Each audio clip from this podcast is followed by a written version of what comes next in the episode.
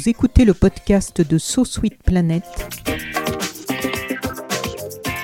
Je suis Anne Greff et je vous propose des rencontres autour des thèmes de l'environnement, de la culture et des droits humains. Neil Irving Painter, bonjour. Bonjour. Je suis ravie de vous rencontrer ici à Paris. Oui. Vous êtes historienne, vous êtes écrivain, Oui, vous avez euh, écrit une autobiographie. c'est ça. Je crois qu'elle n'est pas encore traduite en non, France. Pas, euh, pas On encore. va attendre. Et vous êtes peintre aussi Oui. maintenant. Oui. Et vous avez même fait des études, je crois, de peinture C'est ça. Ah, oui, Oui. j'ai deux degrés. Bravo. Donc votre livre, Histoire des Blancs, qui est paru chez Max Milo en France, qui a été traduit mais qui en fait était publié en 2010, je crois, aux Oui. États-Unis. Aux États-Unis, Voilà, avant Trump. c'est ça. Ça change tout quand même. Ça change, ça change tout. Au début de ce livre, Mhm. il y a une question, une toute petite question qui vous a entraîné dans une incroyable aventure, dans une extraordinaire épopée. C'est un travail colossal, ce livre. Et cette question, c'était Les Caucasiens, Oui. pourquoi les Américains blancs sont nommés Caucasiens? Ça n'a pas de sens. Et personne n'avait creusé ça. Non, on disait, je ne sais pas moi, je pensais que je devrais savoir, alors je n'osais pas poser la question. Et là, finalement, vous avez osé. Oui, Vous ne vous doutiez pas, j'imagine, à ce moment-là, dans quoi vous vous embarquiez. c'est ça. Je suis allée en Allemagne parce que la réponse était en Allemagne. À euh, Göttingen. Göttingen. Pour moi, Oui. Göttingen, c'est une chanson française de la chanteuse Barbara. Ah oui, Vous connaissez vrai. Barbara? Oui, oui, Moi, oui, ça a marqué toute mon enfance, cette chanson. Oui, Alors, euh, je les, euh, les années 60-70, hein. Oui, vous avez fait des études, je crois, en France. c'est ça. Donc vous êtes parti faire des recherches à Göttingen. Oui. Je ne savais pas que Göttingen avait joué un rôle si important dans cette histoire que vous nous racontez. Ah oui. Qu'est-ce que représente Rôle Göttingen dans, l'histoire de ce sujet? C'était que euh, le mot caucasien euh, porte une crâne, une belle crâne Un crâne de la Géorgie, d'une esclave euh, de sexe, une jeune femme. euh, esclave sexuel euh, enfin, oui, Elle, elle est morte de, de venereal disease. Maladie vénérienne. C'est ça. Et donc, en quoi Göttingen, après ça, est devenu un lieu où finalement il y avait tellement de choses à découvrir pour vous?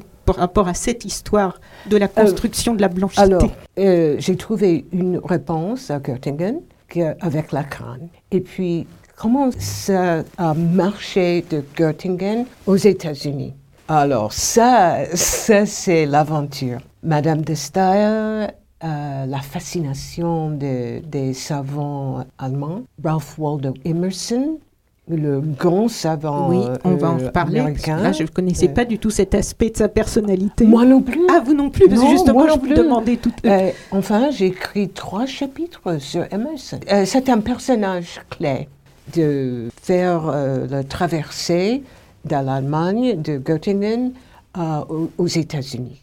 Et vous partez depuis même l'Antiquité, en fait. Ça, c'est parce que des milliers d'Américains, euh, peut-être aussi des Français, pensent que les anciens, les Grecs anciens, pensent la différence humaine exactement comme nous euh, dans les termes de race.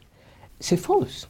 Et ce qui m'a beaucoup étonné aussi, c'est par rapport en fait à, à- donc évidemment cet idéal de beauté représenté par toutes ces statues grecques que l'on voit dans les musées, de, Oui. beaucoup de grands musées dans le monde, et où en fait cette fameuse blancheur de ces statues, Oui. euh, c'était pas du tout représentatif puisque c'était du marbre d'Italie Exactement. Et que, et que les Ils Grecs étaient n'étaient pas si blancs.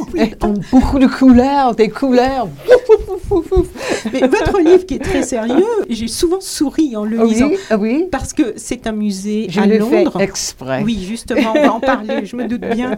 Il y a un musée, je crois, à Londres, où ils ont même essayé de Euh, gratter euh, ça. euh, des, des statues qui, en oui. fait, étaient plus proches de la couleur naturelle des Grecs, Oui, qui oui. n'étaient pas dans ce fameux marbre blanc. Oui. Et eux ont cru qu'il fallait Oui, gratter pour que ça ah oui, redevienne oui. blanc. Pour les détruire. Oui. Ouais. Euh, maintenant, aux États-Unis, euh, et je crois aussi euh, en Europe, il y a des, des extrêmes droites identitaires, Oui, ah bah Ah oui, oui, ici les aussi. Bien nationalistes blancs, qui pensent et qui disent que l'art ancien est aux racines de la civilisation blanche. Alors, ils sont tout à fait contre l'idée que ces statues étaient peintes. Oui, et aussi Jésus était blond et blanc, oui, les oui, yeux blancs, bleus. les yeux bleus. tout ça, oui. oui. Je vais faire euh, dans mon nouveau livre de euh, Histoire des Blancs pour les nuls parce que j'étais très amusée, moi, avec les cheveux naturels. Les Égyptiens avaient les cheveux crépus, clairement. Et pour, euh, pour les, les savants 19e siècle, c'était les... Des euh, perruques. comme des perruques. Et sous les perruques, euh, les cheveux raides. Oui, parce que nos rois portaient des perruques, donc ils devaient penser que forcément, forcément en Égypte, ça ne pouvait pas Oui, être oui. des cheveux euh, Voilà, naturellement comme ça. oui. C'est ça qui est fascinant d'ailleurs dans votre livre, parce que vous déconstruisez beaucoup d'idées reçues et on comprend très bien au fur et à mesure de votre livre comment ces idées finalement sont arrivées à, à flotter un Mhm. peu partout dans, dans les esprits. Par exemple, on oublie bien souvent euh, qu'il y a eu des esclaves blancs en Europe, euh, très nombreux, hommes et femmes, que l'Église en avait beaucoup, Oui, qu'une esthétique de source de richesse. et oui, c'est ça. Donc cette beauté, euh, cette esthétique qui leur était liée et qui a participé, comme vous l'expliquez, à construire très en amont cette image idéalisée de, de cette blancheur. Oui, mais elle est euh, impuissante. Elle est euh, vulnérable à la sexe.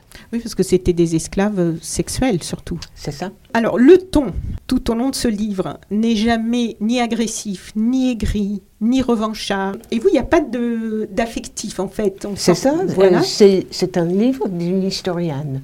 Mais il n'y a pas le côté euh, ennuyeux du livre d'histoire. Quelquefois, c'est ennu- pour moi, ça a toujours été ennuyeux, les livres d'histoire. Moi, j'adore l'histoire. J'ai commencé avec Michelet. Ah, ici, Histoire de la oui, Révolution le française. Oui, mille pages. on sent, euh, comme on le disait tout à l'heure, assez souvent une pointe d'humour dans votre approche. Oui, c'est vrai. Je me demandais, lorsque vous vous êtes lancé dans cette aventure et que vous avez commencé à rédiger ce livre, est-ce que vous vous êtes posé des questions sur le ton que vous alliez adopter? Ah oui, mais dans euh, tous mes livres, j'écris comme historienne. Le lecteur, lecteur Lecteur, oui. Oui. euh, oh, I'm going to have to speak English to you, I'm sorry.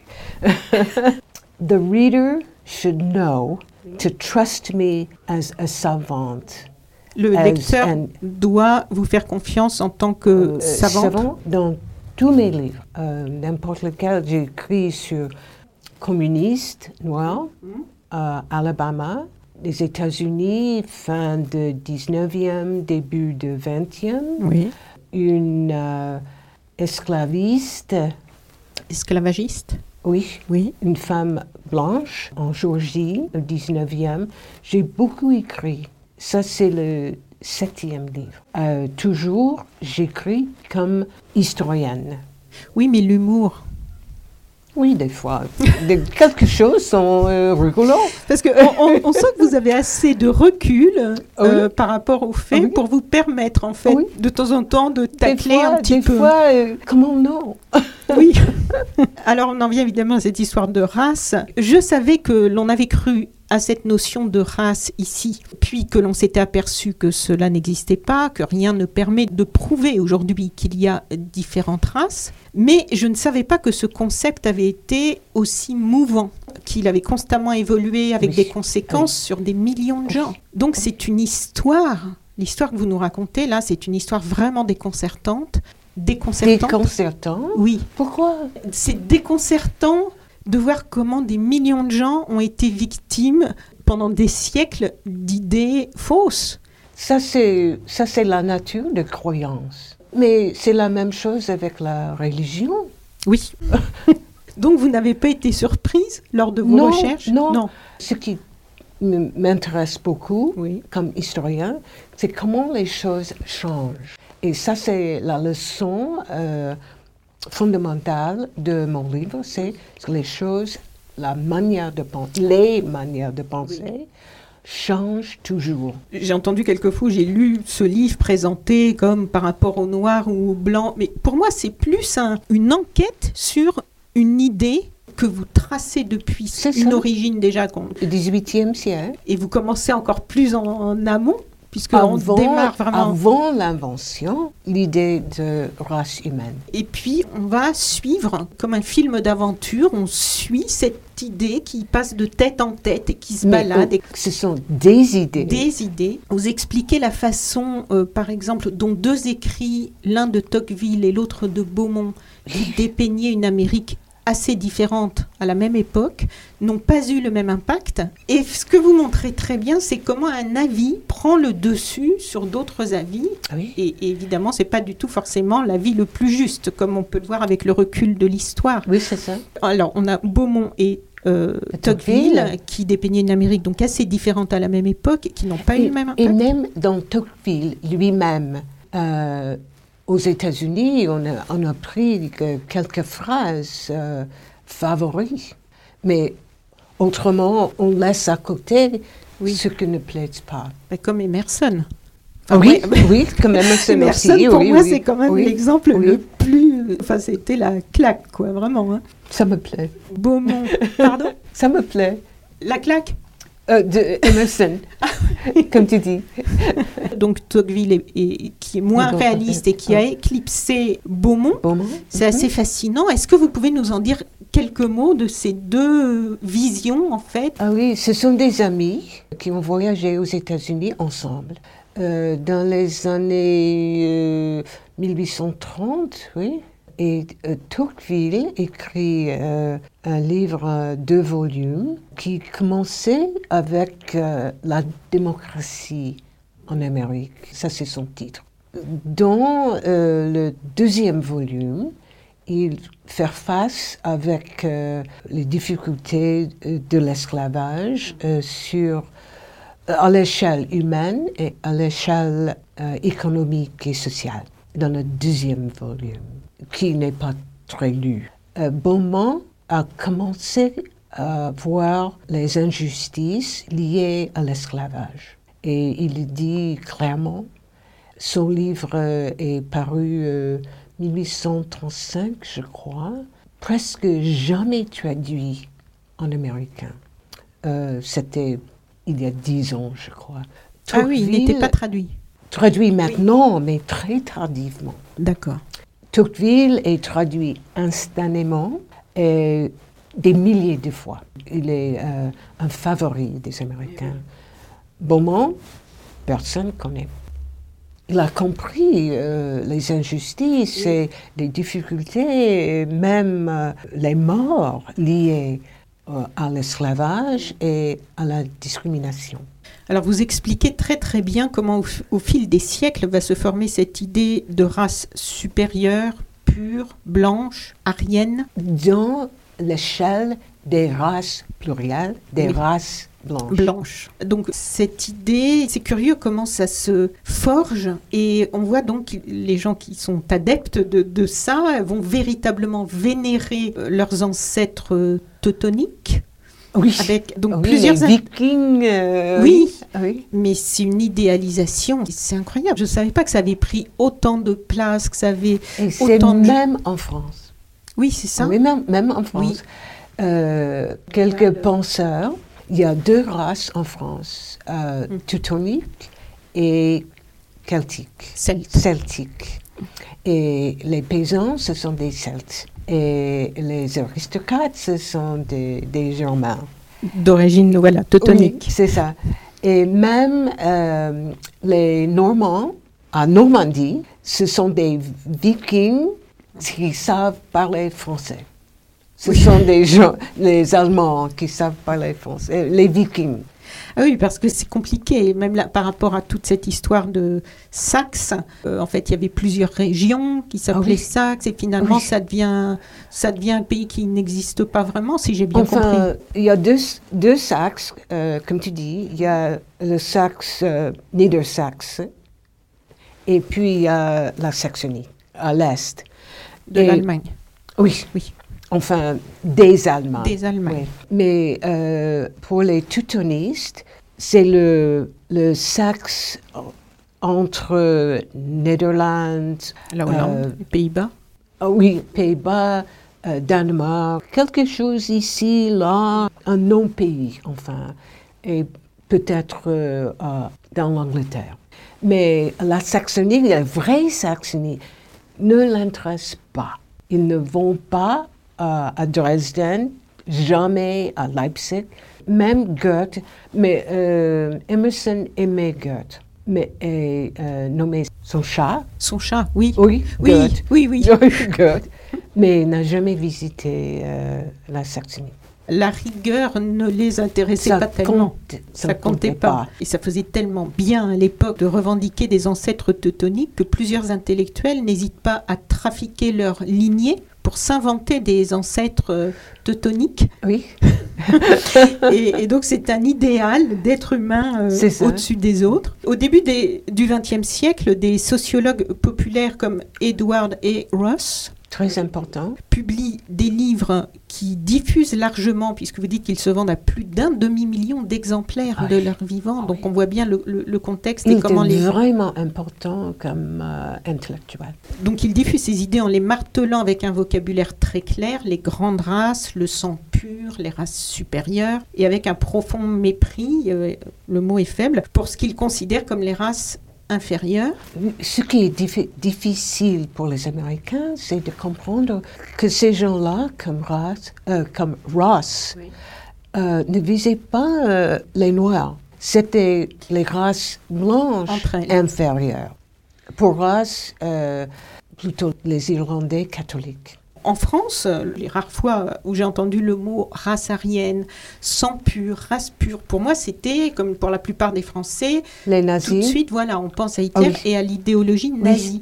Mais en fait, on ne parle pas du fait que ce qui a construit cette idée de race supérieure ait pu traverser l'Atlantique et influencer les Blancs aux États-Unis, enfin les Blancs anglo-saxons, jusqu'à leur donner des arguments pour se persuader de leur supériorité sur les moins blancs qu'eux. les blancs inférieurs. Euh, Tout à fait blancs. Mais avant de vous lancer dans tout ça, vous connaissiez déjà ou vous avez découvert toute cette gamme de déclinaisons de, dans la des construction? races blanches. Oui. C'est tellement difficile pour les Américains de comprendre ça. Pour eux, il n'y a qu'une race blanche et tout le monde dedans est égaux, des égaux. Euh, pas de- d'échelle, mais tout le monde exactement la même chose. Ça, c'est une invention du XXe siècle. Oui, c'est ça. Parce que là, sur toute la partie 19e qui est très importante dans votre livre, Oui, on voit les, euh, au fur et à mesure des différentes vagues d'émigration. Au début, la première vague, on les accepte pas du tout. Finalement, quand la deuxième arrive, la première n'est pas si mal que ça. c'est ça. Chaque nouvelle vague doit être euh, rejetée plus violemment Oui, encore. ce qui est très important pour les Irlandais qui, sont arrivés au milieu du 19e siècle, c'était des blancs, alors les hommes peuvent voter. Ça, c'est la clé. La clé. La clé. Voter, c'est-à-dire avoir euh, une voix dans la politique Oui. et accès aux jobs Des de- emplois. des emplois Oui. comme euh, policier, institutrice, comme ça. Et les salaires, ça veut dire de l'argent. Alors, euh, après une ou deux générations, les Irlandais ne sont plus euh, pauvres, euh, ignorants, tout ça. Ce, ce sont des gens fermement dans la classe ouvrière. Et ce qui est étonnant aussi avec le recul euh, de l'histoire, un ou deux siècles plus tard, c'est le nombre de publications que vous mentionnez qui ont eu un succès retentissant, qui ont influencé les élites, qui ont créé des courants de pensée qui, à leur tour, ont influencé du coup les, les peuples, les populations, avec des conséquences euh, assez terribles toujours sur de nombreuses personnes stigmatisées, puisque finalement ça influence les lois.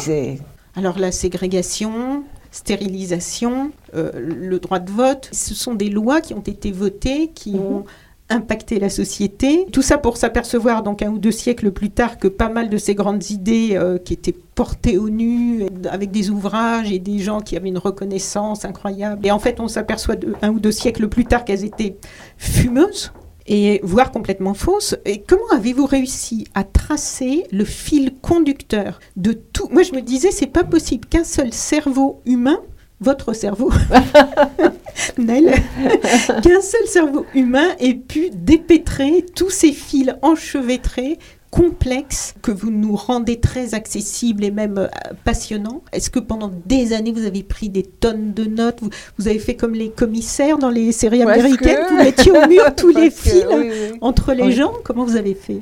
Euh, enfin, je suis assez forte comme historienne. Ce sont mes, mes skills. euh, Vos compétences? Mes compétences comme historienne. J'ai travaillé dix ans.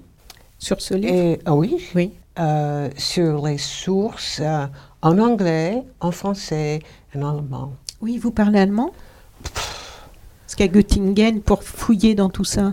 Non, pas fouiller dans tout ça, mais assez de ne pas euh, avoir peur de ces sources. Oui. là. Et beaucoup ont traduit.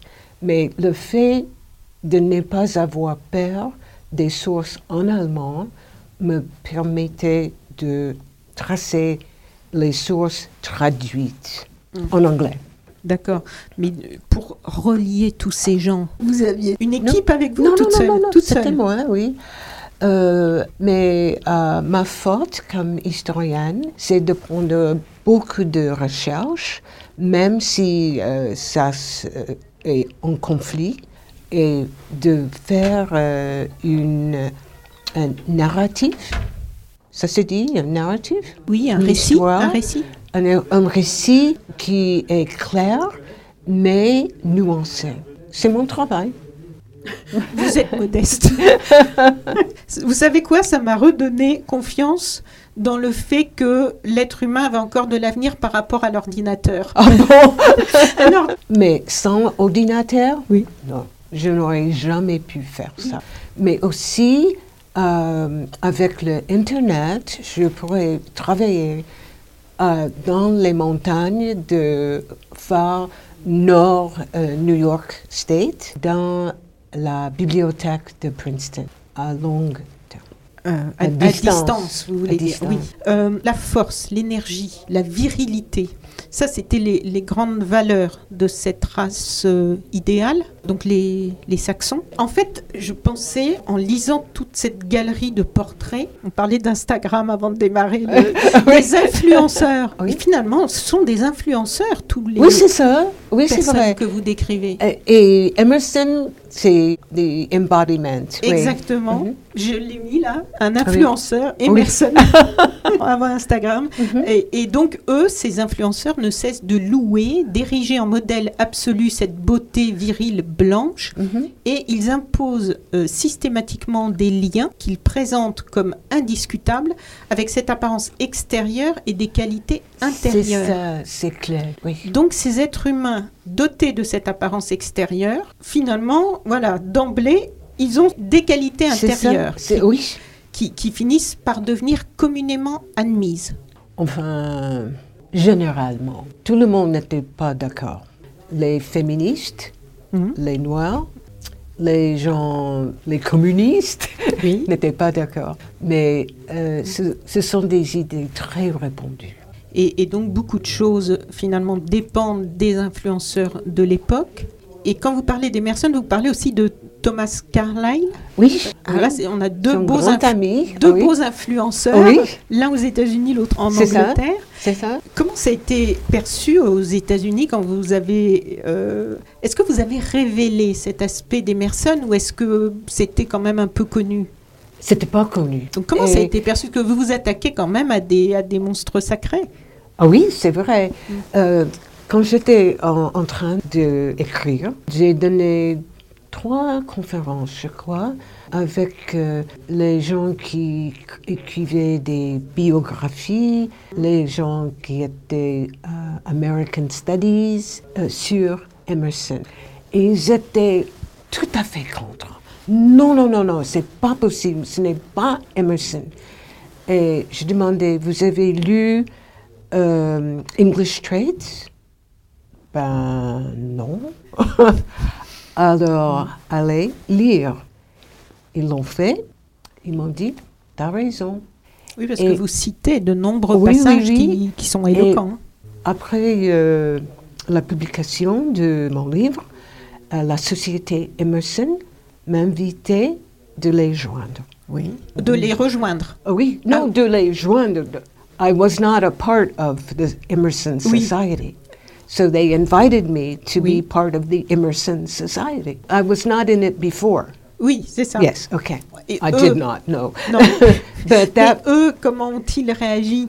And then they said, yes, you're right, come join us. And, oh, I did not join them. I, but to, for them to say, come to us, was to say, t'as raison. À partir du moment où ils vous invitent à, à apporter un regard contrepoint.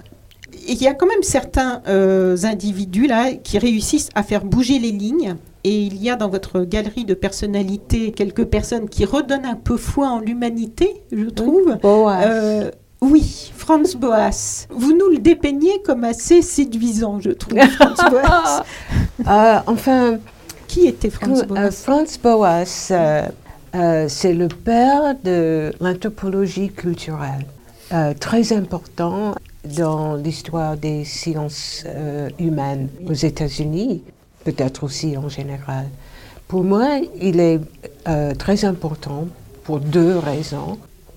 Euh, La plus importante, c'est son rôle euh, dans la science des races aux, aux États-Unis et en général. À cause de lui, il avait toute une école boasienne qui disait que l'être humain est culturel et biologique. Ce ne sont pas la même chose. Et la culturelle, c'est très important, même dans la physique des hommes, des hommes et des femmes. comment l'environnement influence. C'est ça. Voilà. Et, Euh, et c'est pas seulement héréditaire. C'est ça. Mais aussi, pour moi, euh, mon bachelor degree, c'est en anthropologie. Et euh, j'ai découvert Boas dans les années 60. Alors, il était très important pour moi comme étudiante. Ouais. Mais dans sa personnalité, ce que je trouve intéressant, il est audacieux, il est courageux Oui. Oui. pour doute. défendre des idées qui Oui, étaient qui assez pas- révolutionnaires. oui, c'est ça, révolutionnaire Oui. et euh, minoritaire au commencement. Donc il fallait de l'audace pour assumer des idées différentes et qui ne plaisaient pas en fait, hein, et qui n'allaient Euh, pas plaire à Le tournant était euh, les années 30, quand les nazis euh, pris des idées euh, eugéniques, euh, racistes et meurtrières. Et ça a fait peur.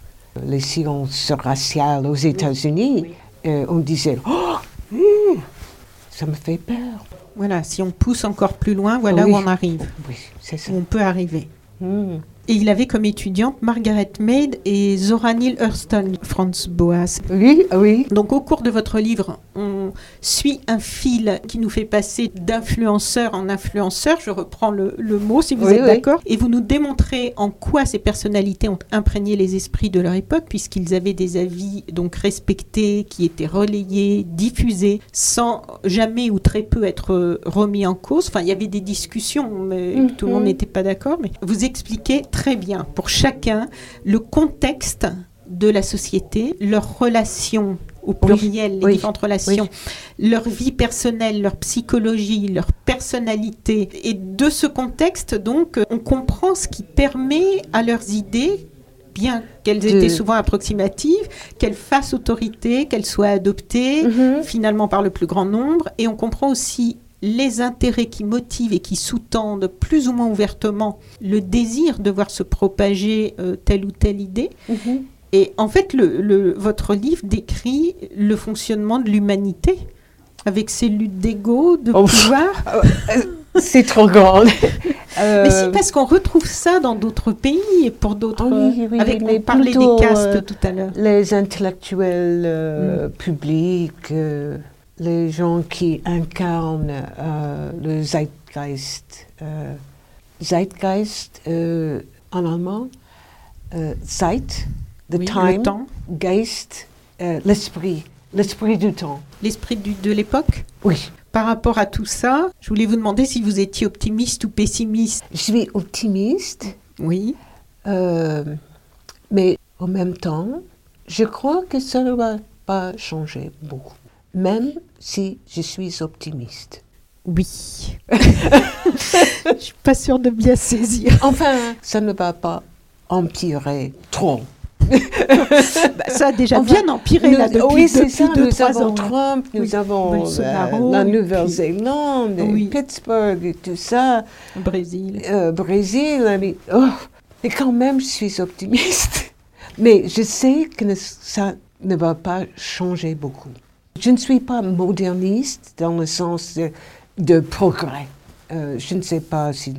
Je ne crois pas que ce soit de progrès dans les affaires humaines. Ça, je trouve pas ça très optimiste.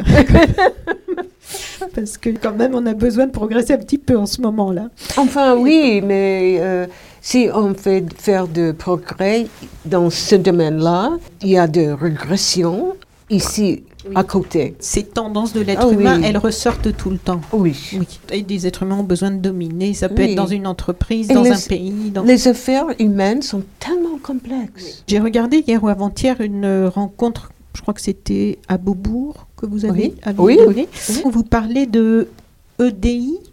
EDI, non. Oh, quel est son nom? Quoi, quoi, quoi? Ah, oui, oui. Euh, égalité, Diversité? euh, diversité, intégration. C'est un programme? Euh, C'est un dispositif. oui. euh, une façon d'introduire égalité, diversité, inclusion, mais qui change le focus de quelle est votre race, quelle est votre identité, quelle est votre boîte, de quoi que tu es, euh, tu as le droit d'être inclus, de, traitement égal et d'inclusion. C'est un dispositif que des, des institutions peuvent adopter. Mais ce n'est pas euh, une poli- politique euh, d'un État. Ce sont des institutions, des, enfin, pour moi, c'est New York Foundation for the Arts qui a adopté ce, ce dispositif. Et ça se trouve papier, parfois, mais pas à l'échelle de l'État ou euh, de la nation. D'accord. Pour terminer, votre prochain ouvrage, L'histoire des Blancs pour les nuls, illustrée par l'auteur avec commentaires sur la blanchité américaine depuis Trump. Ah, d'accord. Il y aura un petit, une annexe, donc. Et on peut attendre ça quand? Fin de 2020, peut-être Donc on retrouvera des éléments de ce Oh livre, oui, bien sûr. des Blancs. Oui, C'est vraiment une, une, une version plus accessible. c'est ça. Avec euh, plus d'illustrations, mes dessins, Des illustrations de vous. de moi. En fait, ça va être la synthèse de vos différentes vies. C'est exact. Je précise que vous avez un site internet sur lequel on peut voir vos Oui, peintures.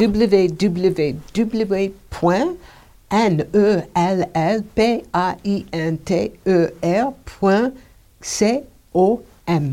Bien. Painter, c'est votre vrai nom? Oui, c'est convenable. C'est convenable. Merci beaucoup. Euh, c'est moi Nell Irving Painter aux éditions Max Milo, Histoire des Blancs, un livre à lire. à mettre entre Merci toutes les mains. Merci beaucoup.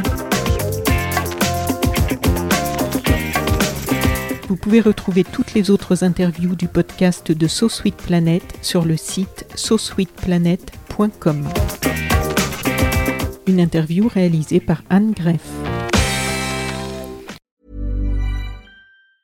Planning for your next trip? Elevate your travel style with Quince. Quince has all the jet setting essentials you'll want for your next getaway, like European linen, premium luggage options, buttery soft Italian leather bags, and so much more. And it's all priced at 50 to 80% less than similar brands. Plus, Quince only works with factories that use safe and ethical manufacturing practices. Pack your bags with high-quality essentials you'll be wearing for vacations to come with Quince. Go to quince.com slash trip for free shipping and 365-day returns.